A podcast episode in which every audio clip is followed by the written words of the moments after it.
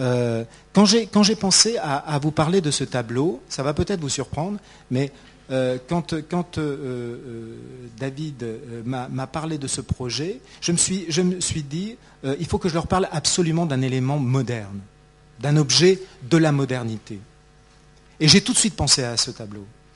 Alors ça peut vous surprendre, mais pour moi ce tableau, c'est la modernité absolue. C'est vraiment la porte d'entrée de toute la modernité, de toute la scénographie moderne, de toute la scène artistique moderne et de toute l'idée qu'on se fait aujourd'hui de la représentation. Effectivement, on peut nourrir à l'intérieur de ce tableau des théories autour de sa géométrie et s'apercevoir que c'est une géométrie finalement extrêmement rigoureuse et qui nous ramène toujours au plan alors ça peut paraître étrange qu'un un tableau euh, de cette époque de la, Renaissance et de ce moment de la perspective nous ramène au plan comme ça. Mais c'est vrai que si vous regardez bien, euh, les, éléments sont presque inscrits dans des rectangles. Hein. Même le, sol, vous voyez, est inscrit vraiment dans un rectangle. Il est assez peu profond. Il ne cherche pas véritablement à donner une illusion d'une grande profondeur. Il est juste là pour, euh, pour nous rappeler que ce sol-là, eh bien c'est le sol, exactement le sol qu'il y a dans l'abbaye de Westminster, là où quelques euh, semaines plus tard va être couronnée en grand secret Anne Boleyn, euh, reine d'Angleterre. Donc vous voyez, tout est à lire, tout est à décrypter.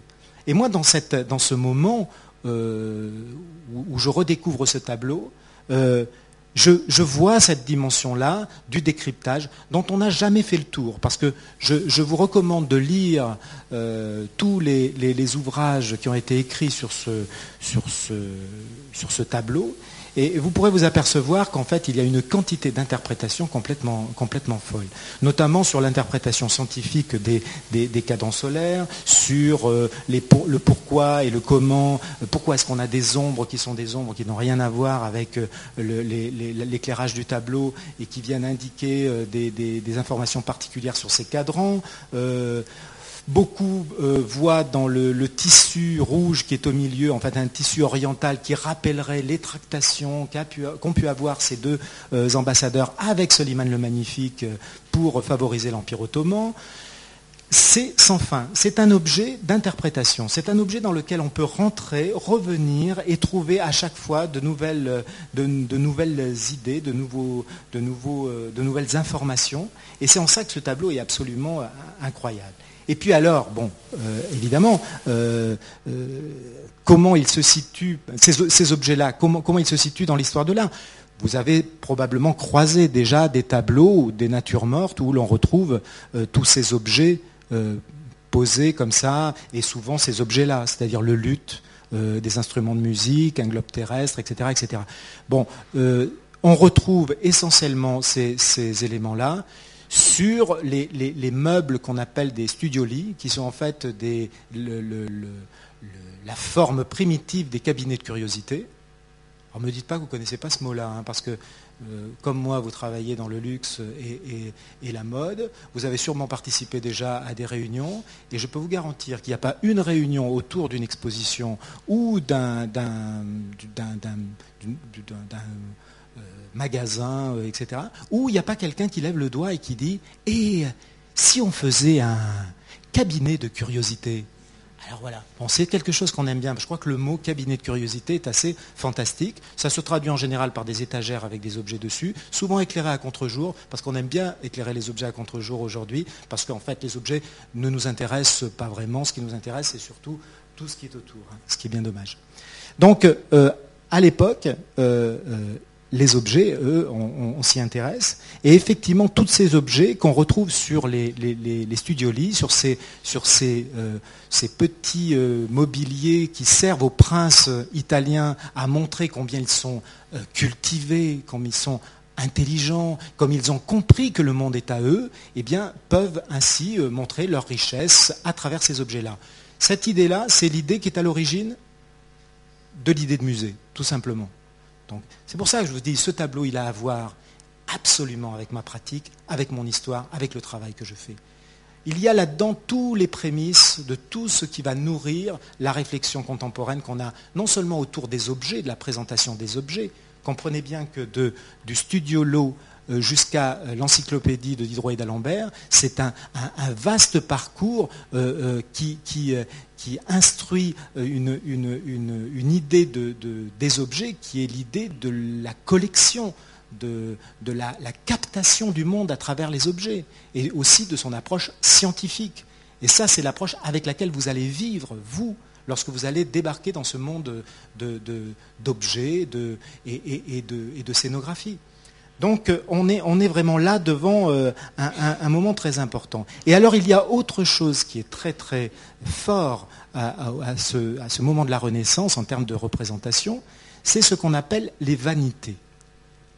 Alors les vanités, c'est quoi? Ben, Les vanités, c'est aussi une nature morte, où sont représentés souvent aussi ces mêmes objets, le luth, euh, des, flûtes, des partitions musicales, des objets scientifiques, tout ce qui fait la gloire des hommes, leur savoir, leur science, et au milieu de tout ça, un crâne, un crâne humain qui est peint et qui est là au centre et qui trône, et, qui dit quoi? Qui dit que tout cela est vain? Qui dit que euh, la science, les arts, euh, la vie, quoi, tout ça c'est formidable, mais qu'au bout du compte, eh bien, tout ça n'est que vanité et qu'au bout du compte, nous serons tous rattrapés par la mort. Et là, euh, ce type de représentation donc, qui est extrêmement fort au moment de la Renaissance, qu'on va retrouver à l'âge classique aussi, qu'on retrouvera aussi dans la peinture de Philippe de Champaigne au XIXe siècle, on va avoir vraiment une, constance de, cette, thématique de la, vanité, euh, jusqu'à Damien Hirst hein, et, ses, crânes incrustés de, diamants. Donc la vanité, la vanité est, au centre de cet euh, objet-là. Euh, ce qui est évidemment l'objet que je gardais hein, pour, maintenant, euh, dans ce tableau et qui est évidemment l'objet qui pose question, c'est cet objet oblong dont on ne peut pas saisir véritablement la signification, donc on ne peut pas lire lorsqu'on est face au tableau. Alors, cet objet, c'est une anamorphose. Une anamorphose, c'est un, objet qui est déformé par une grille de construction qui est déformé et qui donc ne peut être lu que depuis un point de vue unique. En l'occurrence, pour lire cette image-là, il faut être sur le côté euh, du tableau, du côté de Georges de Selve, un petit peu en retrait, un petit peu euh, euh, plongeant comme ça, et là on peut lire véritablement ce qu'est cet objet, c'est-à-dire un crâne humain peint. Donc pourquoi c'est si intéressant, pourquoi c'est si formidable? Et c'est extraordinaire parce que d'un seul coup, quelque chose est inventé dans la peinture qui n'existait pas, c'est-à-dire euh, une préoccupation euh, essentielle qui est le déplacement du spectateur. C'est-à-dire qu'en peignant ce tableau, Holbein euh, fait le choix de, de, transformer une image en une installation d'une certaine façon. Une installation qui demande au spectateur de faire quelques pas sur le côté pour venir regarder la réalité depuis un autre point de vue. Et il s'agit bien de cela, c'est-à-dire de regarder le monde depuis un autre point de vue, c'est-à-dire de le regarder différemment, à travers la Renaissance, à travers la nouvelle religion, à travers l'arrivée de, euh, l'imprimerie, à travers l'arrivée des éléments euh, de compréhension optique, euh, avec l'arrivée de ce qui va être la théâtralité moderne. On est véritablement là, devant, euh, effectivement, la porte d'entrée de la modernité, tout simplement. Euh, voilà, c'est euh, ce parcours que j'ai pu faire avec ce tableau, que j'ai fait donc depuis, depuis mes 9 ans, effectivement, vous voyez, il a évolué vers une compréhension qui est une compréhension analytique. Mais malgré tout, je ne peux pas m'empêcher quand même de me dire que brutalement, d'une façon purement sensible, eh bien cette vision de magicien, elle n'est pas si fausse que ça. C'est-à-dire qu'on est quand même là devant euh, euh, les deux magiciens du Nouveau Monde, c'est-à-dire devant deux personnages qui sont, en train de, changer le monde, de changer l'Europe, de changer les règles politiques, et qui jouent avec les, codes de la représentation, qui joue avec les objets qu'on a pu voir dans d'autres euh, références picturales, dans d'autres euh, contextes, qui joue avec cette vision optique absolument euh, incroyable qui est celle de, l'anamorphose. Donc vous voyez, effectivement, c'est un objet moderne, c'est une peinture qui va au-delà de la peinture, c'est une installation, véritablement. Voilà. Euh, alors je, suis allé très vite parce que j'avais peur de, prendre beaucoup de temps. Ce que j'aimerais bien peut-être, si, si, si, on a encore un petit peu de... Un petit peu de oui, pardon? Alors on peut voir ce tableau. On peut voir ce tableau à la National Gallery à, Londres. Parce qu'il faut le voir pour voir. Il faut le voir pour le croire, et il faut le voir pour avoir cette, vision de la de la de l'anamorphose euh, qu'on puisse lire. C'est un tableau qui est qui est grand pour un, pour un tableau de cette époque-là. Il fait 2 mètres 07 par 2 mètres 09, quelque chose comme ça. Donc les personnages sont quasiment grandeur nature, ce qui pour un pour, euh, pour un tableau de ce type-là à l'époque est complètement incroyable parce que ce sont les, dimensions d'un tableau religieux, pas les dimensions d'un tableau euh, de portrait. Donc euh, on comprend bien aussi que c'est autre chose, que ce, tableau représente autre chose. C'est une commande de, Jean de Dinteville, l'ambassadeur. C'est lui qui a commandé ce tableau-là. Il l'a commandé pour sa maison pour que ce tableau soit disposé d'une certaine façon bien particulière dans sa maison, avec une porte juste à côté qui fait que lorsqu'on entre euh, ou lorsqu'on sort, on a la vision de côté et donc une autre, approche.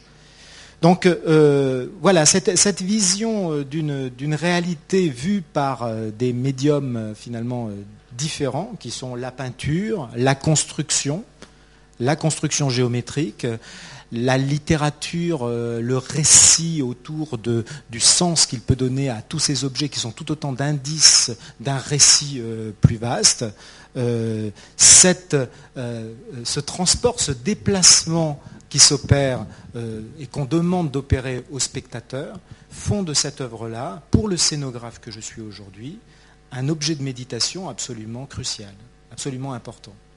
Donc c'est pour ça que je voulais vous faire partager cet objet-là. Euh, j'aurais bien aimé quand même vous montrer euh, les images. Oui. L'ambassadeur de droite, j'ai peut-être pas bien compris. Oui. C'est l'ambassadeur de France aussi. Alors il est ambassadeur de France aussi. Ils sont tous les deux. Ils sont tous les deux ambassadeurs pas au le service. Qui non, ils sont tous les deux au service de, de, François Ier. Euh, de Selve, lui, s'est occupé plutôt de, l'Orient. Hein, c'est lui qui allait négocier avec Soliman le Magnifique. Et effectivement, vous le soulignez à juste titre, c'est un ecclésiastique, il est donc euh, tout à fait introduit auprès du pape et, du Vatican pour, euh, voilà, pour ces opérations de... Alors c'est très marrant parce que euh, les peintres dans l'histoire de l'art ont très très souvent été des ambassadeurs, voire des espions. On sait par exemple que Velázquez, bon on est un siècle plus tard, hein, mais Velázquez était, un ambassadeur. Il allait négocier, lui aussi, euh, euh, pour le roi d'Espagne, il allait négocier de, la politique, voilà, et, parfois espionner. Alors c'est intéressant parce que euh, pour un scénographe, il y a trois, il y en a plus, hein, mais disons qu'il y a trois tableaux qui sont vraiment fondamentaux sur le plan de la compréhension de la représentation, de l'idée même de représentation et de l'idée même de spectateur c'est ce tableau des ambassadeurs de Holbein, c'est les Ménines de Velázquez, que je vous montrerai si on a cinq minutes sur le, sur le PowerPoint, et euh, les époux Arnolfini de, de, Jan van Eyck, qui est aussi euh, un double portrait et qui pose un certain nombre de questions, car euh, si vous le regardez, vous verrez qu'au fond de ce tableau, il y a un miroir, et que dans ce miroir, on voit la scène inversée, et qu'on voit euh, le spectateur d'une certaine façon, et qu'il pose lui aussi la question du spectateur. Dans les Ménines de Velázquez, ce qui pose question, c'est que là, on arrive dans... Euh, dans un espace euh, euh, aussi où on, déboule finalement dans un espace où il est en train de se faire quelque chose, où quelque chose est en train de se passer. Velasquez est en train de peindre, il lève son pinceau, les ménines sont là, et à part ce pauvre chien qui ressemble à, une sculpture en pierre qui est, posée là, tout le monde est... C'est qui? Mais qui est rentré? Est-ce que c'est le roi qu'on voit au fond dans un miroir qui est sur le dur. Est-ce que c'est quelqu'un d'autre? Est-ce que c'est un miroir? Est-ce qu'on voit l'image dans un miroir? Alors là, je vous renvoie à, l'ouvrage de Foucault, Les mots et les choses, où il y a une analyse de Foucault qui est absolument magistrale de ce tableau des Ménines. Et puisque j'en suis aux références, je vous conseille aussi absolument de lire de Baltrusaitis euh, les, perspectives dépravées, qui traitent tout particulièrement de l'anamorphose. Et vous verrez que c'est une thématique qui, qui, n'est pas poussiéreuse du tout et qui est une thématique absolument importante dans nos, dans nos pratiques euh, euh, aujourd'hui.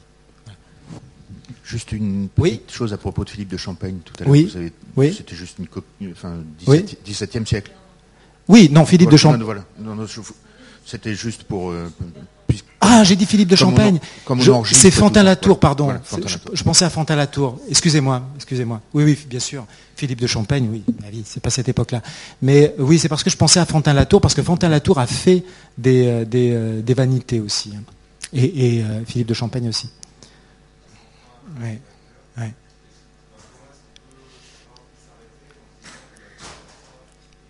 C'est une excellente question. le travail d'interprétation euh, est, quelque chose qui est, fascinant parce qu'on a le sentiment qu'on n'en voit pas le bout, mais je crois qu'on n'en voit pas le bout parce que ça suscite chez le spectateur quelque chose qui est de l'ordre de la créativité, c'est-à-dire de l'invention. Je dirais un petit peu que comme euh, euh, les, découvreurs de trésors ou d'archéologie, on les appelle les inventeurs d'un site archéologique, j'ai le sentiment que quand on, décrypte, il y a effectivement un certain nombre d'informations qui sont tout à fait euh, réelles, qui ont été voulues par, l'artiste. Mais le fait de, fabriquer un objet avec autant d'intelligence, avec autant d'imagination, fait que l'artiste lui-même lâche des choses sans même s'en apercevoir. Et donc on peut retrouver dans ces, œuvres-là des éléments qui paraissent parfois tirés par les cheveux, mais qui sont bougrement intéressants dans la compréhension de l'œuvre. Alors c'est pour ça que quand on, lit effectivement des, bouquins sur, euh, euh, Holbein ou sur ce tableau, euh, il y a quelque chose qui est, terrible, c'est que certaines personnes vont vous dire ah ben voilà le globe céleste en fait la latitude c'est pas 42 c'est 43, ça change c'est pas tout à fait le même endroit, c'est-à-dire qu'on nous parle pas de, Rome mais on nous parle de Londres au contraire. Et donc effectivement par exemple des, gens très très sérieux des, scientifiques ne voient pas qu'il y a des flûtes. Pour eux, ce sont des tubes à l'intérieur desquels on mettait les cartes de géographie ce qui n'est pas vrai. Ce sont vraiment des flûtes, on, le sait. Euh, il y a des théories qui sont faites sur, euh, le décryptage des quantiques qui sont. Euh, c'est vrai que c'est extrêmement précis, c'est-à-dire que l'édition, l'année de l'édition, la page en question est absolument identifiée pour tous les ouvrages qui sont sur le tableau. C'est-à-dire que le, recueil de cantiques protestants, on l'a vraiment identifié. C'est un peu en vrac. Hein je suis arrivé trop tard, on n'a pas le câble, donc je suis vraiment désolé. Mais euh, je pense quand même que vous avez pu vous rendre compte à quel point c'est un objet important, cet, objet des ambassadeurs, comme c'est un objet qui, vraiment euh, marque un point euh, vraiment très très important dans la, représentation.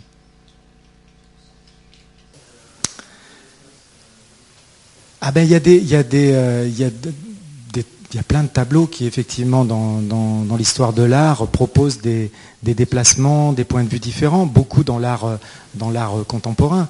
Bon, si, on regarde l'œuvre de, David Hockney, par exemple, c'est une œuvre qui multiplie justement les, points de vue en, additionnant des, des, images, des photographies qui sont prises selon des angles différents. Donc, dans toute l'histoire de l'art, on retrouve ça. Ce qui est là tout à fait nouveau, c'est que euh, Holbein, il, brise complètement les codes de, l'époque. C'est-à-dire que c'est véritablement la première fois que, euh, comme vous l'avez euh, soulevé, on, a dans un tableau classique, si on veut, un portrait, un double portrait, on a d'un seul coup l'intrusion de quelque chose qui est pas directement lisible. Et ça, ça dit quand même beaucoup de choses sur ce qu'est l'œuvre d'art, c'est-à-dire est-ce que tout doit être lu d'emblée dans une œuvre d'art? Est-ce qu'on doit tout comprendre d'une œuvre d'art? Est-ce que euh, les parts d'obscurité d'une œuvre ne sont pas aussi un, moyen? Et, moi, je peux le, voir euh, très très souvent au théâtre. Est-ce que le fait de donner du fragment de donner des choses non finies, de donner des, images non euh, euh, compréhensibles au premier abord, est-ce que ce n'est pas une façon de concerner encore plus le spectateur qui devient véritablement coproducteur de, de l'œuvre d'art et qui s'inscrit, lui, personnellement, avec son vécu dans cette œuvre-là? On sait bien au théâtre, très très souvent, euh, le travail que je fais avec Jean-Louis Martinelli euh, arrive à un moment où on se pose cette question-là. Et souvent, tous les deux, on se retrouve devant des croquis que je suis en train de faire ou des maquettes. Et à ce moment-là, on se dit, bon, jusqu'où on va? Là encore, c'est jusqu'où on va dans, la, lisibilité. Et très souvent, on se dit, bon, bah là, on arrête. C'est le spectateur qui finira l'image. Parce que c'est vrai que c'est absolument fondamental de laisser cette part euh, au, spectateur de s'emparer de l'œuvre et, surtout de la regarder à l'aune de sa propre vie, de son propre, regard. Euh, c'est vrai que euh, on imagine très très bien ce que ce Dinteville voulait faire en installant ce tableau chez lui. L'idée c'était de montrer à quel point lui-même maîtrisait un univers parallèle qui était l'univers des négociations politiques et historiques, et que en cela, il était une sorte de maître, euh, une sorte de magicien. C'est pour ça que je vous dis la, première vision que j'avais eue n'était pas si fausse que ça. C'est-à-dire que là, il devient euh, le pilote de l'histoire. Il devient celui qui, est le maître du jeu. Et, euh, voilà, on a affaire à la fois avec la, représentation, mais on a affaire avec le pouvoir, bien évidemment. Est-ce que ça implique.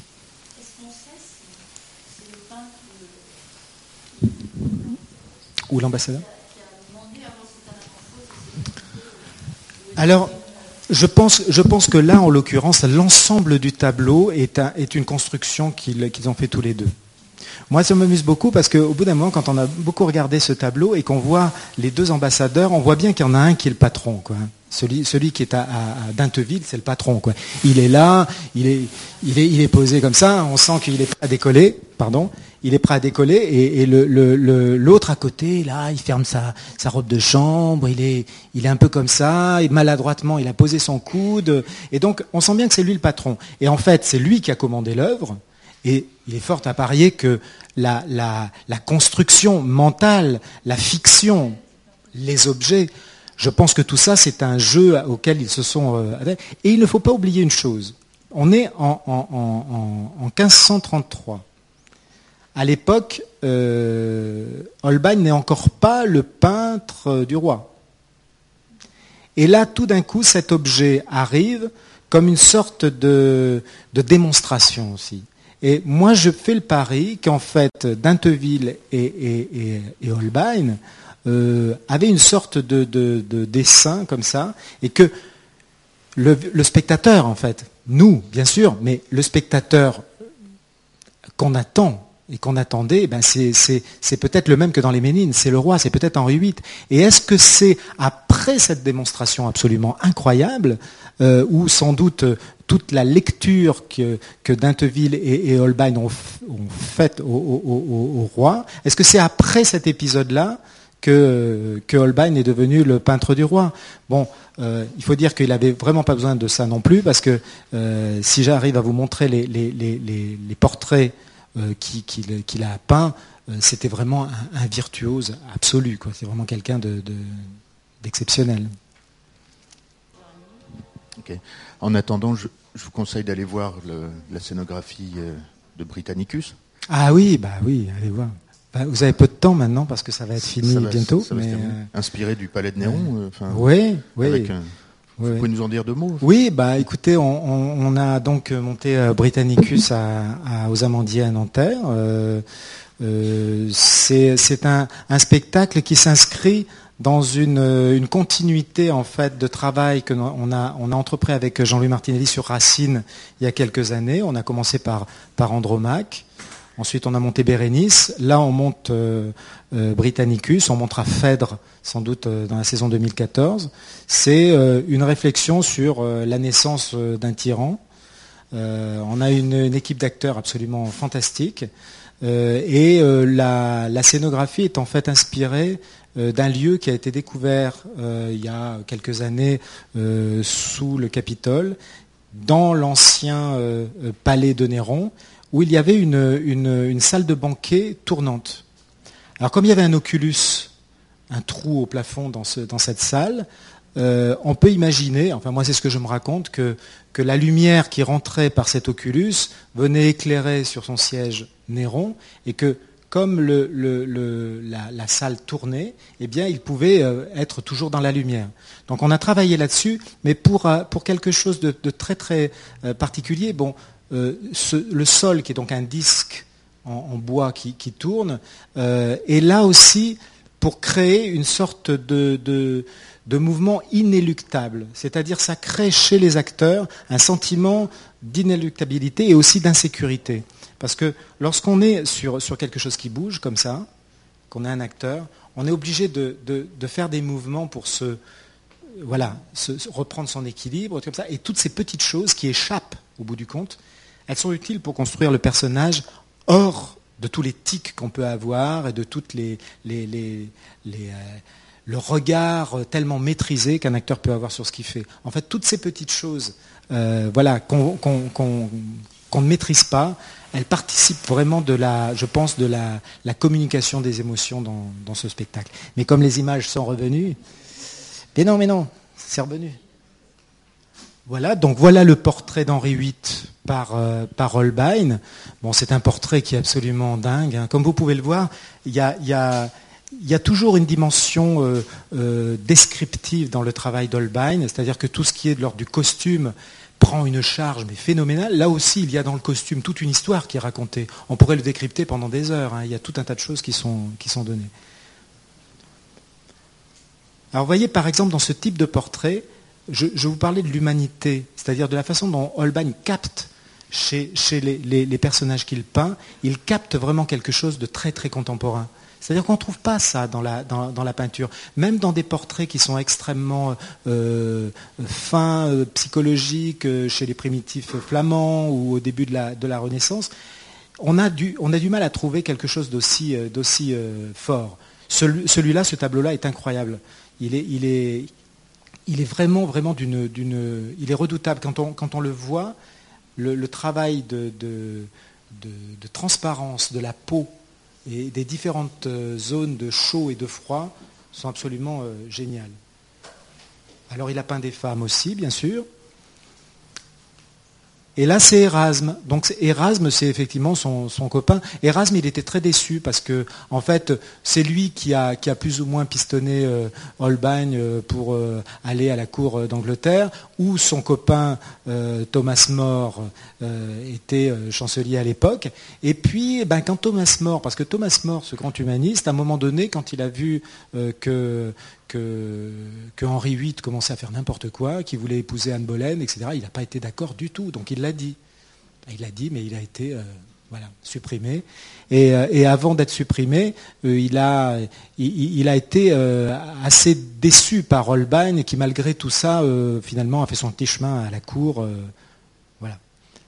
Alors voilà le fameux Thomas More, hein, qui était aussi ce grand humaniste anglais. Encore un portrait. Euh. Alors ce qui, est fantastique chez Holbein, c'est aussi ses dessins. Euh, les dessins de Holbein, alors vous pouvez, les, mettre en miroir avec les dessins de Clouet à la même époque en, France. C'est quelque chose d'absolument euh, génial. Avec très très peu de moyens, souvent avec trois crayons, avec le la sanguine, euh, le crayon et des fois des, des de blanc, c'est quelque chose de, très très fort. Voilà Holbein, c'est un, c'est un, autoportrait. Voilà. Bon, c'était un jour où il était un peu. Euh, il n'était pas de très bonne humeur, je pense. Je pense qu'il n'arrivait pas à brancher son Mac sur, euh, sur un truc, il n'était pas content. Et... Ouais. Attendez, je veux juste vous montrer une chose quand même. Je vous montre comment on le voit quand on est. Voilà. Et puis les vanités. Les vanités contemporaines. Le travail de Georges Rousse, qui est un peintre contemporain et photographe qui travaille sur l'anamorphose et qui est un, vieux copain de Holbein. Les époux Arnolfini et les Ménines. Et voilà. Donc, toutes mes excuses pour euh, cette, euh, cette présentation à l'arrache. Euh, mais moi, j'étais très content d'être avec vous et j'ai senti que vous étiez bien aussi, donc ça m'a fait très plaisir. Donc j'espère qu'on se reverra bientôt pour continuer.